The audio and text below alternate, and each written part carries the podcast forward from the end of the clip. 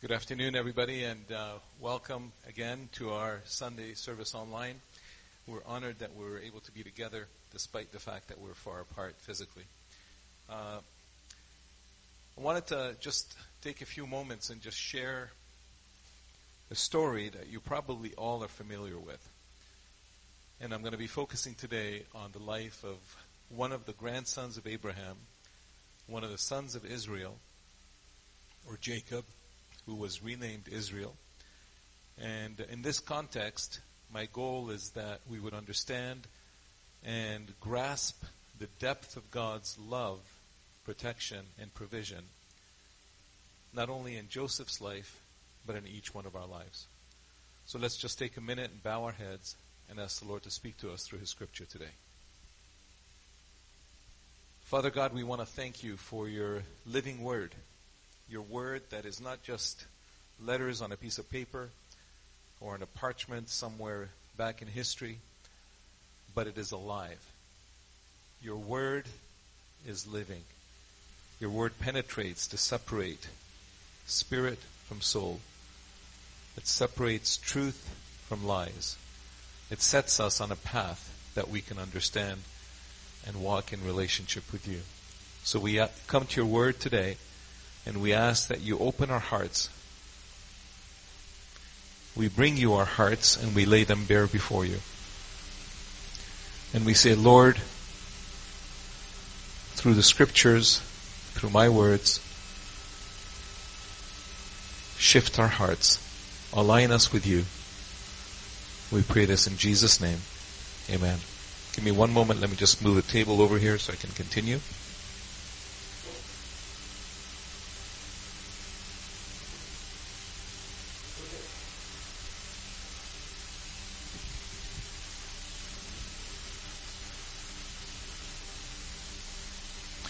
We've all heard the story of Joseph. We've seen the Disney film Prince of Egypt. Uh, that was Joseph or Moses. I get confused now. Uh, I think that was Moses. But uh, in the midst of all of this, we know many, many different stories uh, about Joseph. We know that he was a dreamer. So let me just take a few minutes and sort of paint a picture of this young man. Joseph was born to Jacob. Jacob was Isaac's son, Abraham's son. In other words, Abraham, Isaac, Jacob, Joseph. That's the father, grandfather, great grandfather. So Joseph was one of those boys who was so special to his father that he loved him, the Bible says, more than all the others because he was from his favorite wife. Now, in our culture today, that probably would be an issue for many of us. How can Jacob have so many wives? Well, apparently in that day and age, that was the norm, and uh, that was accepted. And God didn't bat an eye on it at that time. He just let people continue doing what they're doing. But He's given us a better understanding in this day of what marriage is about. But in that time, Jacob had this wife called Rachel whom he loved. And for many years she couldn't have children, but finally she has a child, and that child is Joseph, and Jacob loves him more than all the others. And in the process, he gives him this beautiful multicolored coat. And all the other brothers, he had ten other older brothers, uh, they didn't like him. And uh, they were jealous of him. And not only that, but Joseph was a bit of a dreamer. And by a bit of a dreamer, I mean literally. He would have dreams. And uh, he had so many dreams that I guess maybe he started to log them because these dreams are recorded in scripture for us and we can reference them. We can see those dreams, read them. Some of them are pretty wacky. Some of them are setting him up, as it were. Like if you hear someone tell you a dream, and in this dream they tell you that uh, they are so much stronger than you, and you're their brother, and you're older, their older brother, uh, and they are, you know, victorious, and you are defeated, and all these things. jealousies develop in the family, and that's exactly what happened with Joseph and his brothers. Joseph was uh, set up, as it were, to be disliked by his brothers, to be envied by his brothers, that the brothers would be jealous of him. So in the midst of all of that, the brothers who were jealous decided to do something about it. They decided that they were going to kill him. But in the midst of their conversation, one of them says, "No, guys, that's not that's not nice. Let's not kill him. Let's just throw him in a in a well and hope he dies. So at least his blood is not on our hands." Or something to that effect. I mean, that's warped. That's really warped. So they got rid of Joseph, and it so happened that a, a band of merchants traveling heard his cry in the, the well. They picked him up and they took him to Egypt and they sold him off there. And he lived in Egypt as a servant or a slave to Potiphar. Potiphar was one of the rich men in the, uh, the courts of uh, Egypt. And the references to what I'm sharing with you are in the last 14 or so chapters of Genesis. And you can read the story if you have some time this week. And you will be so blessed and encouraged by the different aspects of the story. Some of it is really weird uh, because it is raw in the humanity of it, and it doesn't uh, paint these individuals in any better light than your and my lives. So Joseph is now in Egypt. He suffers, and he is uh, he's a young man. He's strong. He's beautiful. He's handsome. Potiphar's wife gets attracted to him and wants to have relationships with him. And she tries to seduce him. And uh, she grabs him to into her bedroom. So he just sheds off his shirt and runs off and she accuses him of him pushing himself onto her, to her husband, who has authority, and ends up putting Joseph in jail. Joseph is in jail right now. In the midst of all of this, Joseph's life is not what it seemed like it was going to be when he was dreaming those dreams. Things were looking so much different. In the dreams, he saw that he was a shining star, brighter than all his brothers, but he's nowhere near that. He's in the pits, he's in a jail. In the jail, he becomes popular. He finds God's favor with him. And in the midst of all of that, he knows that the things that are happening in his life aren't just his own actions, but they're the result of God actively working in his life. And he says that many times in these passages.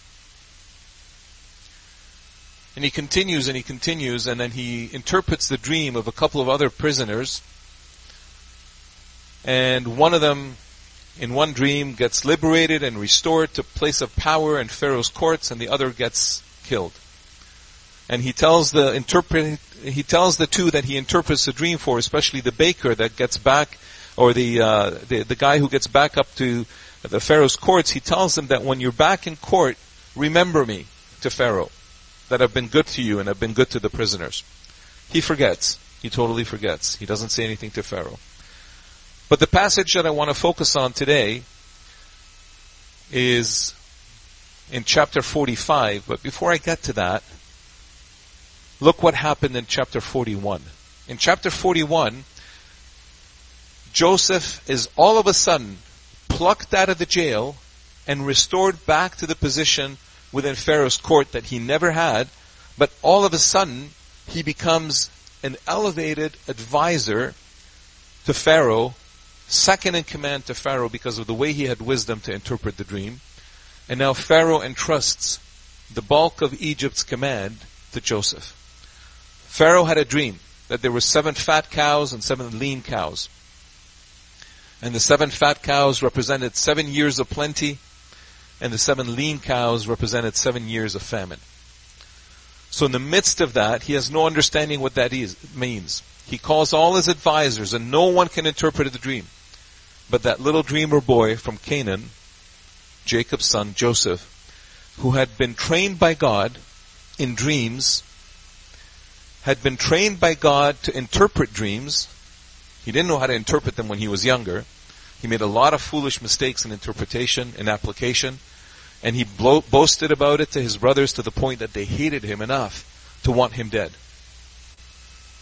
So for that whole period after they got rid of him, Joseph's father, Jacob, is in mourning. Egypt has seven fat years, and Joseph has wisdom by God in terms of revelation on the interpretation of the dream. And he stockpiles grain. He sets up silos to put grain in those silos. Last week we saw the disaster that happened at the port in Beirut. And we saw the silos of grain that were right there next to that warehouse where the explosion took place. We saw that silo come down and the bulk of the grain of Lebanon disappear in the explosion. Imagine that. For seven years they've been storehousing in Egypt, storehousing grain. And now the famine starts and we come to the place that there's a family of 11 kids, married, adult kids, with their own families. A grandfather now, Jacob, who is still in mourning after some 20 years of having lost his son. The other sons told Jacob that the favorite son, Joseph, actually died. And they took back the coat and gave it to the father saying, your son has died. And for these 20 plus years, Jacob remains in mourning. As, as, a matter of fact, the scripture says that he told him, no, I will not rejoice. I will remain in mourning until I go back to the grave to Joseph. I wonder in our lives if there are any relationships,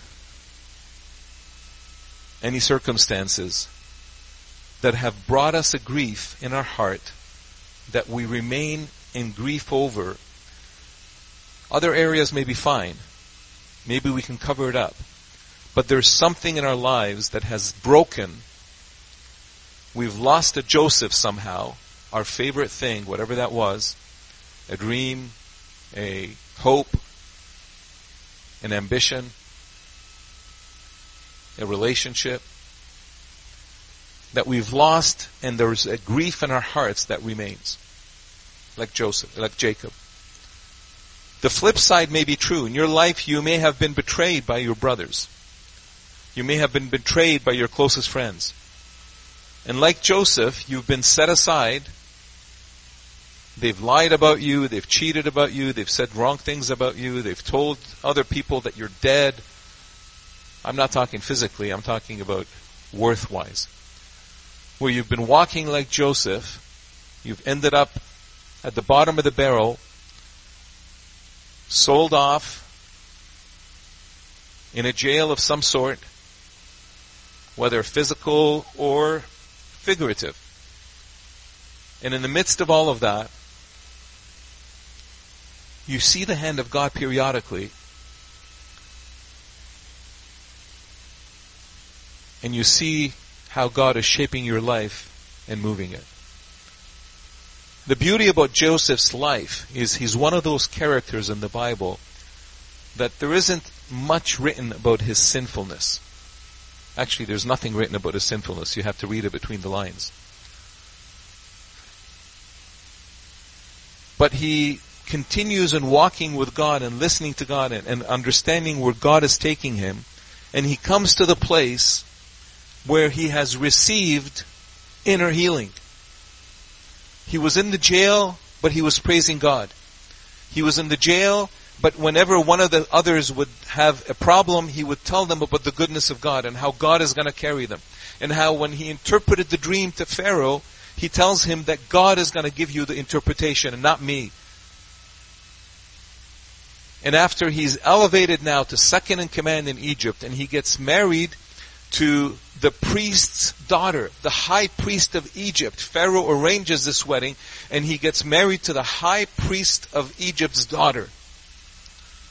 And he has two sons with her. And the names of these two sons are so significant. Names are so significant in the book of Genesis and the whole Bible. But in the book of Genesis, there's some beauty in all of the names. If you spend time to research, to dig in. So Joseph has married now and he has these two sons and the first one he calls Manasseh. And the second he calls Ephraim. The first one he calls Manasseh because after all of these years, almost 20 plus years, that he has suffered and he has stayed away from his family, he has not seen his father, his mother, his brothers, no one from his family he has not seen. But yet he remains hopeful in what God is doing in his life. And he names his son Manasseh because the word Manasseh means the one who brings forgetfulness. The one who brings erasing of memory. The one who brings you a restoration of your memory. The one who makes you forget. So Manasseh, all of a sudden, Joseph, who has lost his entire family, he wasn't from a small family. He was the 11th of 12 kids. He knew what it meant to have older brothers and older sisters. They're not even counted in the 11 sons. He knew what it was like to have a father who cared. He knew what it was like to have ample opportunity to do all that you want.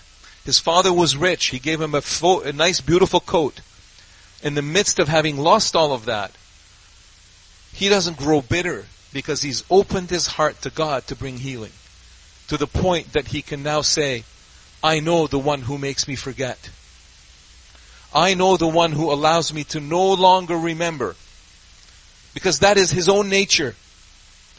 The God who Joseph served, his own nature, he promises us that I will remember your sin no more. I will cast it out from my memory as far as the east is from the west. It is that God who worked in Joseph's life to bring him to the point that he can say, my son is one who actually testifies to me of the one who makes me forget.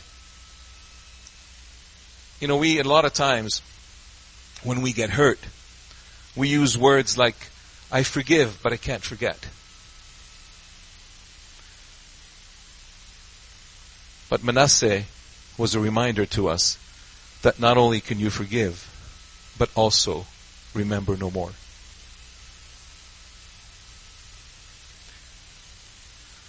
And then his second son he calls Ephraim. Ephraim again is a very rich name. Ephraim means a double heap, a double portion, a double serving. He lost his family. He was all alone. He now has two sons. He calls the first the one who makes me forget. He calls the second a double portion because now he has received a double portion of relationship, a double portion of family. It's not just that he's married, but he's got the kids now to restore family to him. And it's in the midst of this now that today's focus of the story begins. In Genesis chapter 45. And we read about not only the forgetfulness, not only the double heap, but the restoration of a broken family. It starts off in Genesis 45 by telling us that in that day, there was a famine in the land, as we know, because of the seven lean years. And in the midst of all of that,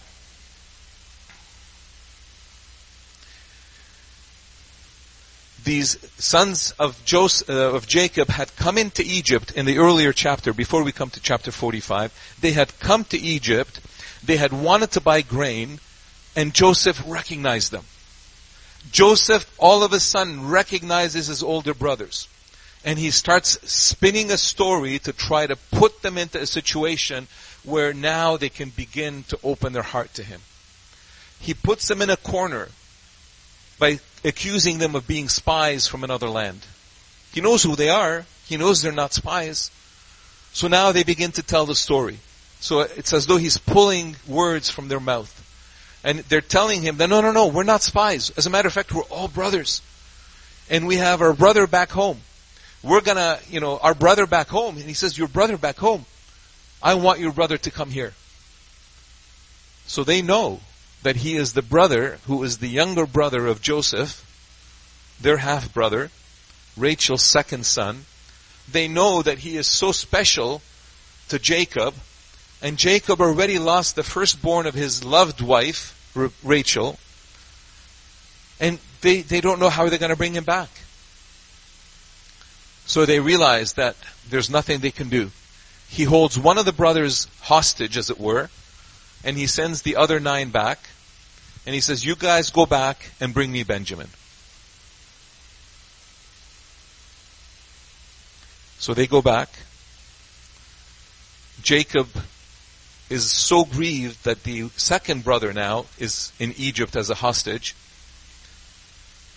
And he says, there's no way I'm going to send Benjamin. But the famine gets worse and worse, and before you know it, they're too hungry. He says, okay, send Benjamin. So Benjamin goes, and when he sees Benjamin, this is where the story now is unfolding. Chapter 45. Joseph sees Benjamin, he recognizes who he is, and he wants to just pour out his love on him. He wants to hug his younger brother. He wants to hug his other brothers. He has worked, God has worked so much in his life that he has been restored. Manasseh has been real in Joseph's life. Ephraim has been real in Joseph's life. Not only does he have his own family, his nuclear family with his wife and two boys, but now his second, his original family is coming back and he's getting a double heap portion of family. And you read the story.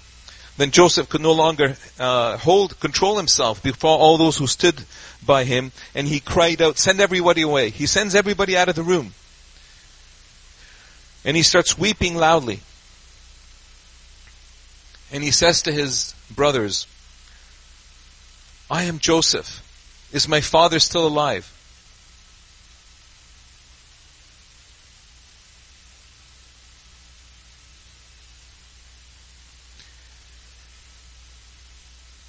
As the story unfolds, we see the reality of what God had done in Joseph's life. If you read the chapter, there's multiple times. They're afraid of him because of his position. They weren't afraid of him when he was just a dreamer boy. But now they're afraid of him because of his position in Egypt and they're afraid of what he can do to them. But repeatedly he tells them, what you have done, God has used for good. I don't blame you anymore. I don't condemn you anymore. I don't judge you anymore. Because he believes in the God who can restore. Because he believes in the God who can make forget. The pain has been forgotten. I'm going to ask you a question. When do you think the pain was forgotten? Was it forgotten after he became second in command in Egypt? Or was it forgotten sooner? When I read the story, I'm convinced that his pain was forgotten as he realized who he was in the midst of the jail cell. As he realized his own brokenness, as he realized his own judgments, as he realized his own character and what God was doing with him, he realized he's not that much different from his brothers, and he realized I cannot hold them any guiltier than I can hold myself. So he started to get grace from God. And in that mercy, he realized what Jesus gave us as a parable about the man who had been forgiven but could not forgive. We find the same happening in Joseph's life. And God is working in his life and Joseph is realigning step by step, step by step. He could not have come to power and then forgotten because power can cause us to do all kinds of crazy things he had been broken before he can be lifted up and promoted to the place of power. Many of us have struggled with a lot of betrayal. Many of us have struggled with all kinds of relationships that have caused pain in our hearts. Whether personally or as a family or as a nation, we have gone through all kinds of things. But the moment comes where we have to be real with ourselves and with our God. And just like Joseph, when we allow Him to reach into our hearts and show us who we really are and how much of His grace we need, then the healing process begins. Then the family can be restored. Then relationships can come into place. When we recognize our own sinfulness and we recognize our own need for God's mercy and forgiveness, then we can be receivers of forgiveness. We can be receivers of forgetfulness. And we can be receivers and givers of grace. And this is what the message that I feel that Joseph's life is giving to us today. Many of us have been walking broken for too long because of someone who has hurt us. We remain in that cage and that bondage. It could be someone is that that someone is God because we have blamed God for a situation in our lives. It could be that we have lost someone, but we haven't come to terms with it yet. But the Lord today wants to bring us to that place where we bring it to Him and He allows us and He becomes our Manasseh. He becomes the one who helps us forget. He wants to wash over our memory banks. As a matter of fact, in 2004, I had received a word, the prophetic word, that changed the course of my life. And in that word, buried in that word, were these words. He is washing your memory banks. So my prayer today, as you've been listening to me share these things, is that the Lord, you would allow the Lord to come into your memory banks right now and cause a reset. Cause a washing away of the things that you have been holding you hostage for way too long. Joseph was in jail, but he was a free man it was because he was a free man in jail that he was be able to be promoted to the place of authority in the courts of Pharaoh. It was because he was a free man in jail and he attributed the goodness of God to his life that when his brothers came, he could tell them these words and he could tell them that whatever you have meant for evil, the Lord has meant for good. Read the story. Go through it in Genesis. It's a fun read. I tell you all the time, Genesis is my favorite book. But if you read the stories, just listen to the voice of the Holy Spirit as you're reading them. Absorb the story and ask God to show you what is in the character of this person that can apply to my life. So let me pray with you. Father, we want to thank you for characters like Joseph, like Jacob, like Isaac, like Abraham. All of these men, Lord, and others, women and other children, Lord, are, are beautiful examples of the reality of humanity that is in the scripture. We see the beauty and the ugliness. We see the brokenness and the healing. And through it all, Lord, we see your finger touching lives, bringing healing, bringing forgetfulness, bringing restoration, and bringing your peace in all situations. So Father, we thank you. And I pray right now, Lord, that you would wash over the memory banks of all of us who are now within the reach of my voice. That you would reset things that need to be reset. That you would cause us to be renewed, refreshed, and able to step into relationships all over again. Vulnerable, loving, trusting, and able. We pray this in Jesus' name. Amen. I'll pass it to you, Rob.